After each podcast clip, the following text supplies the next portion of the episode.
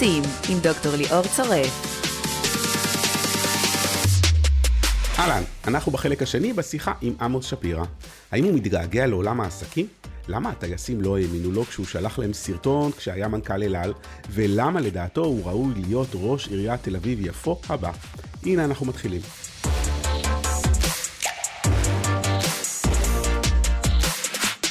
אתה יודע הרי שאני התכוונתי לרוץ לראשות עיריית תל אביב. בין כשלצורך העניין, אה, כשהיה בפרק שרון חולדאי, אה, ראש העיר, הודיע שהוא הולך לבחירות הארציות, ו, והיו אמורות להיות בחירות, בינתיים הוא כבר חזר, אבל בפרק זמן הזה התחלתי ללמוד את הנושא של העירוניות. כן. והיה לי יועץ אסטרטגי, והוא ראה איך אני לומד ביסודיות את נושא התחבורה ואת נושאי דרום תל אביב, נושאים חשובים. ואז הוא אמר לי, הוא אומר לי, עמוס, אתה לא מבין, בוחרים לא בוחרים ראש עיר, כן, אתה אומנם יש לך נטייה להיות יסודי, לא בוחרים ראש עיר על פי הידע שלו בנושא, כן, הם בוחרים באיזה אמונה, יש להם אמונה שהוא ייקח את העיר לאמונה. ואז שאלתי אותו, אמרתי לו, תגיד לי, זה יכול להזיק אם אני אבין? אז הוא אומר לי, לא עד כדי כך. אז אמרתי לו, תן לי להמשיך בדרכי וללמוד את הנושא ביסודיות. אז בהקשר הזה מותר לשאול, מה לדעתך יש לך שאין לאחרים שהופך אותך למי שיכול להוביל את אחת הערים הכי מיוחדות ומורכבות בישראל? אני קודם כל פעם אחת אמרתי אמנם, אחרי שסיימתי את התפקיד שלי כנשיא אוניברסיטת תל אביב, סליחה, אחרי נשיא אוניברסיטת חיפה, זהו, שאני לנהל לא, לא אקח על עצמי מהבוקר עד הלילה באותו מקום, נתתי לזה שתי הסתייגויות. אחת, כן, אה, אה, מה, יכול לגרום לי עוד פעם, מהבוקר עד הערב, אחד זה להיות מנכ"ל נאס"א, כי יש לי שריטה לענייני תעופה, כפי שאתה יודע ליאור, ודבר שני זה להיות ראש עיר. אני חושב שתפקיד של ראש עיר הוא תפקיד מרתק מאין כמוהו. כן, אני אוהב שאנשים באים אליי בטענות, אומרים לי, רגע, אתה השתגעת עמוס, אנשים יבואו אליך בטענות מהמדרכה ועד החנייה ועד הלכלוך ועוד כל מיני דברים. ליאור, מה אתה חושב שהיה בכל התפקידים הקודמים שלי? אנשים לא תפסו אותי במעלית עם תלונות מפה ועד הודעה חדשה. ויותר מזה גם, היות וגם ניהלתי ארגונים למטרת רווח, וגם ארגונים לא למטרת רווח, אוניברסיטה היא בוודאי לא למטרת רווח, גם אלו"ט היא ארגון גדול לא למטרת רווח, אני חושב שיש לי את הניסיון והיכולת והרצון, ואני תל אביבי שאוהב את תל אביב, ואם אתה מדבר על החיבור האמוציונלי למוצר שאתה צריך למכור. אני חושב שאני יכול, למרות שרון חולדאי היה ראש עיר והוא עדיין ראש עיר נפלא, אני חושב שאני יכול לקחת את זה לעוד יותר קדימה לטובת כולם. מותר לי לשאול אם אתה מתגעגע לעולם העסקים, לניהול? לא, א', אני, אני לא צריך להתגעגע, כי אני עוסק בזה בצורה אחרת אמנם, גם היום. אז קודם כל, ניהול זה ניהול, ובעלות בוודאי זה, תראה, עלות זה ארגון של, אם אתה לא יודע, קרוב לשלושת אלפים עובדים, ומטפלים במאות ואלפים של, של אלה עם אוטיזם ובני המשפחות שלהם. וזה, זה, זה, קודם כל זאת משימה, אני, אני לא המנכ"ל של הארגון, אני מנסה לסייע ככל שאני יכול, אבל זה גם ארגון שצריך להתנהל. אני עוזר ומעורב במיזמים עסקיים לא מעטים של אנשים שבאים אליי, וזה כיף, כן, לראות שאתה נותן ערך מוסף לאנשים צעירים, וגם לאנשים לא כל כך צעירים, כן, כאלה שמתחבטים, כאלה שממונים להיות מנכ"לים בפעם הראשונה, וכן, הקפיצה מתפקיד סמנכ"ל לתפקיד מנכ"ל היא קפיצה גדולה מאוד, שהרבה מאוד נכשלים בה, ואם אני יכול לתת קצת מהסיוע, מהניסיון שלי לאותם אה, מנהלים צעירים, אני עושה את זה בכיף, כך שאני לרגע לא מחוץ למעגל אה, אנשי עסקים. אתה יודע מה זה, זה איזה, איזה, איזה אתגר זה לנהל משפחה? ליאור, חכה, אתה תגיע לזה. רגע, ברוך השם, אני נשוי טוב, עם שלושה ילדים, תשעה נכדים, אתה יודע איזה ארגון זה? זה ארגון, אבל יש לי מנכ"ל בארגון, גם לי יש שלושה ילדים, אתה מכיר את המנכ"ל של הארגון שלנו, איילה, אני... כן, כן, למסור לה דרישת שלום. עוזר, עוזר שלה. אה, נכון. מה מייחד את עולם העסקים הישראלי לעומת אה, נניח חברות בינלאומיות בנושא ניהול? תראה, יש קלישאות בעניין הזה, שאנחנו המנהלים הישראלים, אנחנו יותר חלטוריסטים, טובים באלתור אה, וכן הלאה וכן הלאה. אז קודם כל, חלקו זה נכון, אבל הוא לא דווקא נובע רק מכשל. אתה יודע שאחד מהדברים שאני בוודאי עבדתי, בחוג, הייתי בחוגלה כשחוגלה הייתה חברה ישראלית לבד, אה, שבישראל היא נחשבה לחברה די גדולה, בקנה מידה עולמי חברה הייתה חברה קטנה, אבל היא, היא, היא, היא נרכשה בתקופתי, הכנסנו את קימברלי קלארק בתור משקיע אסטרטגי. עכשיו חוגלה הייתה חברה בזמנו, כשהיא נרכשה 800-900 עובדים, קימברלי קלארק הייתה, הייתה חברה של למעלה מ-100 אלף אה, עובדים ב-160 מדינות. עכשיו ראיתי, הסתכלתי בצד, ברור דבר אחד, שבחברה ישראלית בשוק קטן אתה יכול גם להרשות לעצמך להתנהג אחרת, כן? אונייה גדולה לא יכולה להתנהג כמו קומנדו. אז או שאתה קומנדו, או שאתה דיוויזיה. הדבר הכי גרוע זה כשדיוויזיה מתנהגת כקומנדו, כן, עם הברדק ש, שיכול להרשות לעצמו, סליחה, גם כן לא, אבל נניח. עכשיו, אחד מהדברים למשל, בצורה בנאלית, אני אומר, אני, אני נותן את ההשוואה, מה ההבדל בין ארגון קטן, בינוני וגדול? אתה יודע מה ההבדל? חוץ מהגודל, מה? שבארגון קטן המנהל מכיר את כל העובדים. בא בבוקר, אהלן, מוישה וזה וזה, כשהוא מדבר, הוא מדבר בצורה ישירה. כן? הוא מכיר את כולם, את הילדים, את האישה וזה, אני מדבר על מנהל סביר. בארגון בינוני הוא לא יכול להכיר את כל העובדים, הוא מכיר את כל, את כל המנהלים אבל, אוקיי? עכשיו יש לזה משמעות, הוא יכול לדבר עם כל המנהלים. בארגון גדול כמו חברה אמריקאית, תיקח את, את, קלאר, היו לה רק 60-70 VP, רק סמנכ"לים היו לה 60-70, הוא לא יכול להכיר אפילו לא את כל המנהלים. דפוס התקשורת הוא דפוס אחר, כן? אם אתה, ועכשיו הבעיה, כשמנהל בארגון קטן עובר לארגון גדול והוא לא מבין את ההבדל הזה, הוא לא מבין שאפילו התקשורת בארגון גדול היא תקשורת המונים. אתה רוצה עוד סיפור? כן, רק לפני הסיפור הבא, אני רק יכול להגיד לך שאני עבדתי במייקרוסופט, חברה גדולה, כמובן המנכ"ל לא יכול להכיר גם לא את המנהלים ולא בכלל, חברה ענקית, והיכולת באותה תקופה של סטיב בלמר כמנכ"ל להניע את העובדים נבנתה קודם כל מהיכולת שלו לעמוד על במה, כולם מכירים את הסרטון I love this company. I have four words for you. I love this company. Yes!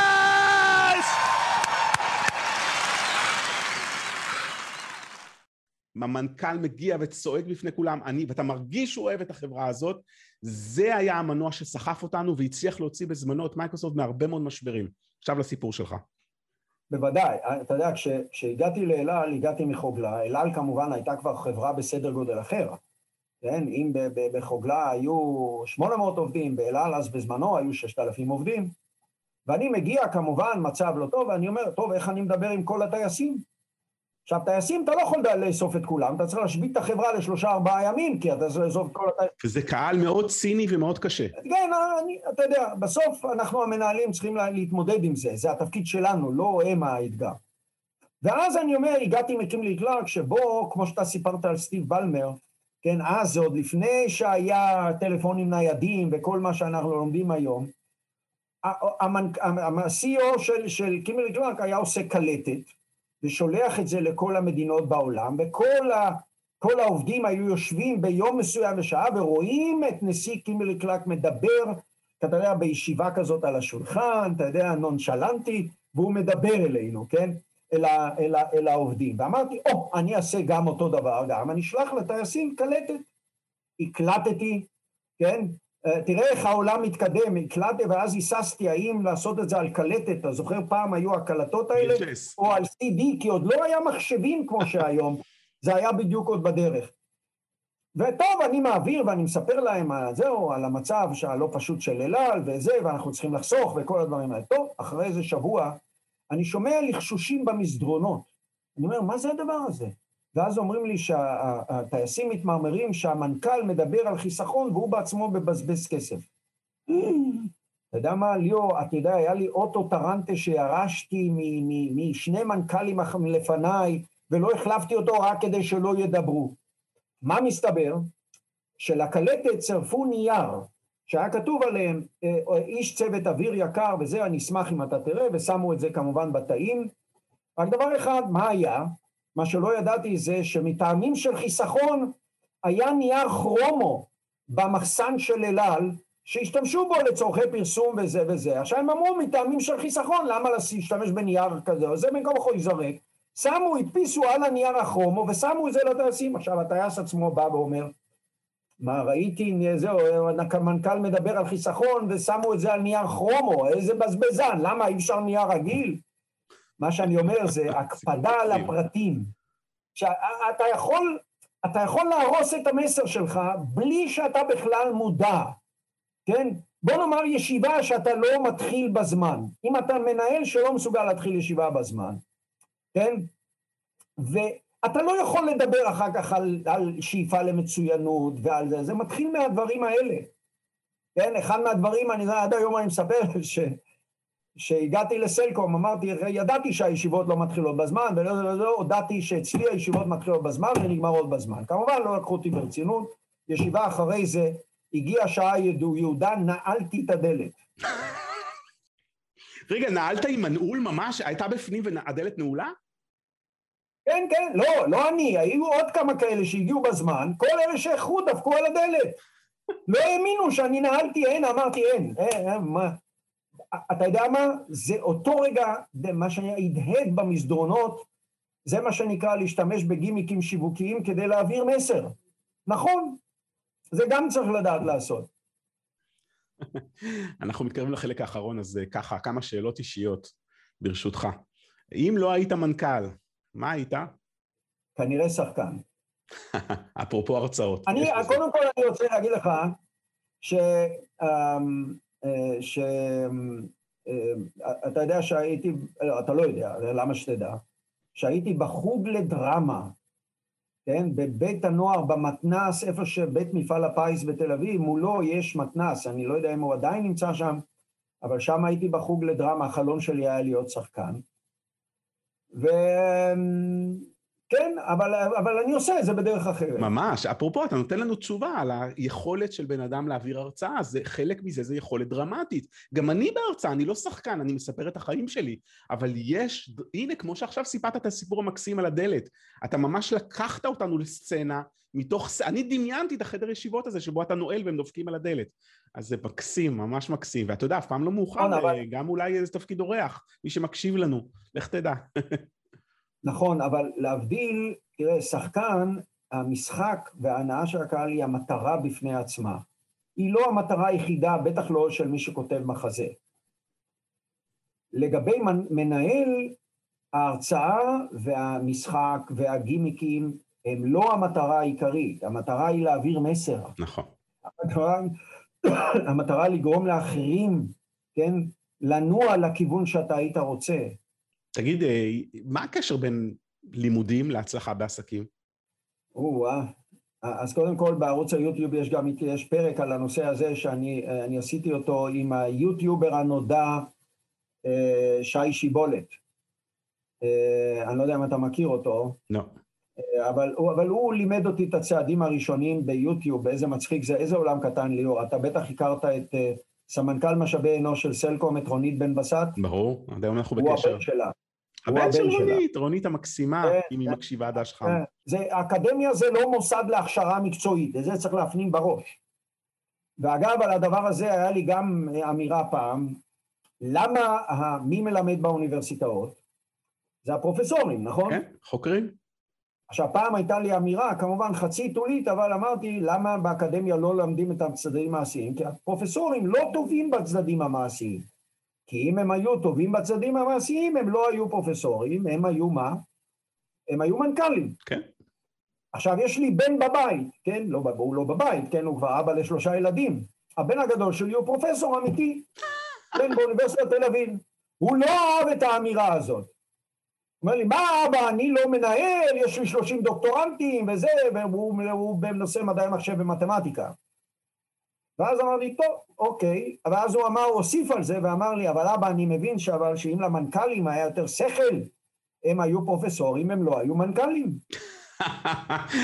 יפה, אחד אחד. כמה דור ועולה על קודמו תמיד.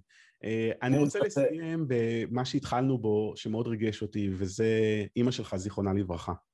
ולהתייחס לזה גם בהקשר, אתה יודע, יש לי גם אה, עניין אישי, אה, אני הקמתי מיזם למען מה שנקרא נוער בסיכון, אני לא אוהב את השם הזה, אבל זה כאלה שבדרך כלל יש להם ציונים נמוכים, והם פרחחים כמו שאתה היית, ולפעמים אומרים לה, אתה יודע, האמא היהודייה תמיד אומרת, אם אתה רוצה להצליח בחיים, צריך שיהיה לך ציונים טובים. המשמע שאם אין לך ציונים טובים, אתה לא תצליח בחיים, ואנחנו יודעים שזה שטויות. אני רוצה שעכשיו תדבר לילדים, לצעירים, לפרחחים, ומה יש לך להגיד להם? תראה, אני, לא, אני, אני רוצה לדבר יותר אל המורים יותר מאשר אל הפרחחים. אוקיי. Okay. כן? הפרחחים, תראה, ילד הוא גדל, מה שאני למדתי על ניסיוני, כן, דווקא בגללי, שיש להניח שאם לא הייתי עובר דווקא לבית ספר שלווה, שזה היה בית ספר של פליטי מערכת החינוך, בתל אביב של, היום הוא כבר לא קיים הבית ספר הזה, והיו לי מורים שם שבסך הכל מה שהם עשו זה פתאום הם נתנו לי את, ה, את, ה, את הביטחון שאני יכול. פתאום התייחסו אליי כאל בן, כאל בן, אם אפשר להגיד כאל בן אדם. זה לא, ש, זה לא שהמורים, אגב, בבית ספר הקודם לא התייחסו אה, אליי, אלא היא הייתה מערכת משמעת ומרובעת שלא התאים לילד כמוני, כן? ופתאום באתי למערכת שהמורים שלי היום בדיעבד, אגב, אני יודע, שהם היו מורים צעירים, אז הם היו נראים למבוגרים, אבל הם היו מורים בסך הכל בגיל של 25, 35, רובם עשו דוקטורט באיזשהו מקום, כן? חלקם אפילו את המורה למתמטיקה שלי, כן? פגשתי אחר כך בתור, בתור נשיא אוניברסיטה, היא הייתה פרופסור, היא פרופסור באוניברסיטת תל אביב למתמטיקה. ופתאום, אז אני אומר, אם משהו שאני יכול להגיד, המורים הרבה פעמים לא מעריכים איזה אחריות, איזו אחריות מונחת להם ביד, וכמה הם משפיעים על נפשם של הילדים. כמו שאמרתי, לכן אני עד היום אומר, אין ילד שלא מגיע לו עוד הזדמנות. בין אם הוא עם אוטיזם, ובין אם הוא סתם פרחח, ובין אם עם הפרעת קשב, whatever זה לא יהיה. עכשיו, לילדים אני אומר, כל מה שאני אומר זה ייראה קלישאה. כן, לילדים, תראה, ילד שהוא פריחך בנקודה הזאת וזה, אני אומר, אף פעם זה לא מאוחר מדי. גם אם לא עשית בגרות ועד כיתה שמינית, זה לא מאוחר. אני התחלתי את הלימודים האקדמיים שלהם, התחלתי כבר שהיה לי שני ילדים. כי למה? כי אני חשבתי שאני גאון אחרי הכל, ופתאום ראיתי שיש עוד כמה גאונים כמוני, כן? למרות מה שאימא שלי אמרה, וזה עדיין היה לי איזה... כן, ש... שזה... כן, ואז התחלתי לעשות לימודים אקדמיים שהיה לי, ללמוד לימודים אקדמיים כשהיה לי כבר שני ילדים. ועבודה. זה לא מאוחר, אף, אף פעם אל תרימו ידיים, ואני כן, לכו ללמוד. לימודים אקדמיים הם לא רק בשביל המקצוע, הם, הם מעשירים אותך, הופכים אותך לבן אדם עם יכולת חשיבה יותר טובה. אז יש כמובן מוסדות אקדמיים יותר טובים, ופחות טובים, אבל מה שאני עוד דבר יכול להגיד לכם, אל תתפשרו, כי אפשר להתקבל לשם יותר, יותר בקלות. זה שיהיה לך תעודה לא עשה אותך יותר טוב. ויש מוסדות קודמים שאני לא הייתי אומר, הנייר שלהם לא שווה את, את, את הנייר שזה כתוב עליו. איזה דברי חוכמה. אני בעוד שלושה ימים נוסע לטקס אה, סיום תואר ראשון של בן דוד אה, של אימא שלי בטכניון. אני בעצמי עשיתי תואר ראשון ותואר שני בטכניון, אבל כשעשיתי תואר שני, בהתחלה אמרתי, תואר שני תוך כדי עבודה, יאללה נעשה את זה קל, ונרשמתי לאיזה מכללה. כעבור כמה שבועות ברחתי משם כל עוד נשמתי באפי, אמרתי אי אפשר לעשות את זה, אי, אי, זה, זה, זה פשוט חרטא, סליחה. אם כבר ללכת, לעשות את זה, גם אם זה ייקח לי יותר זמן, וחזרתי לטכניון לתואר שני, ואני מסכים עם מה שאתה אומר, עם כל מילה. ליאור, עוד דבר, אתה יודע, אתה יודע יותר מהכל. אני לפחות ככה חושב על העבודה של התואר השני שעשיתי, שיותר ממה ש... אני בקושי זוכר מה כתבתי שם. ואני בטוח, רגע, אתה יודע מה, במידה מסוימת גם על הדוקטורט שאתה עשית. שיותר ממה שלמדת איזשהו דבר מהותי בדוקטורט, למדת איך להתמודד עם למידה של חומר, איך לקחת כמות עצומה של חומר ולאבד אותה ולהוציא איזשהו נייר שיש לו אמירה. אני צודק? אתה צודק במאה אחוז. זה, אני חושב שלמדתי גם לצאת, לקחת אתגרים קשים ומסובכים שאני לא יודע לאן הם יובילו אותי. לא ידעתי את התואר השני לאן הוא יוביל, לא ידעתי הדוקטורט, שבע שנים זה לקח לי הרבה מאוד זמן, ומרוב געגועים להיות סטודנט חזרתי, אפרופו עכשיו בזום, הפכתי להיות סטודנט לתואר ראשון לקולנוע באוניברסיטת תל אביב, בזום. כי ללמוד אנחנו צריכים כל החיים, ובשיחה הזאת למדתי ממך המון ואני מרגיש שיש עוד כל כך הרבה מה ללמוד ממך עמוס יקר, אני מקווה שתמשיך לכתוב עוד ספרים אה, ולשתף ממה שאולי אתה חושב שזה טריוויאלי, זה כל כך לא טריוויאלי. זה מרתק ויש לך סיפור חיים מרתק ותובנות כל כך משמעותיות. תודה רבה לך על הזמן והיה תענוג לדבר איתך. אבל כל זה בא לידי ביטוי בזכותך ליאור. ואתה מי שאתה. תודה רבה מכל הלב. המרצים עם דוקטור ליאור צורף. זהו, עד כאן השיחה עם עמוס שפירא. אני מקווה שנהניתם ואולי אפילו למדתם. יש הרבה מה ללמוד מעמוס שפירא. אני מקווה שהייתה לכם ריצה מוצלחת או כל ספורט שאתם עושים ומקווה שיש לכם אפשרות לעשות ספורט במזגן ולא מזיעים כמוני בריצות בחוץ בקיץ.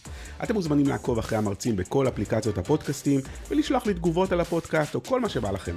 להתראות.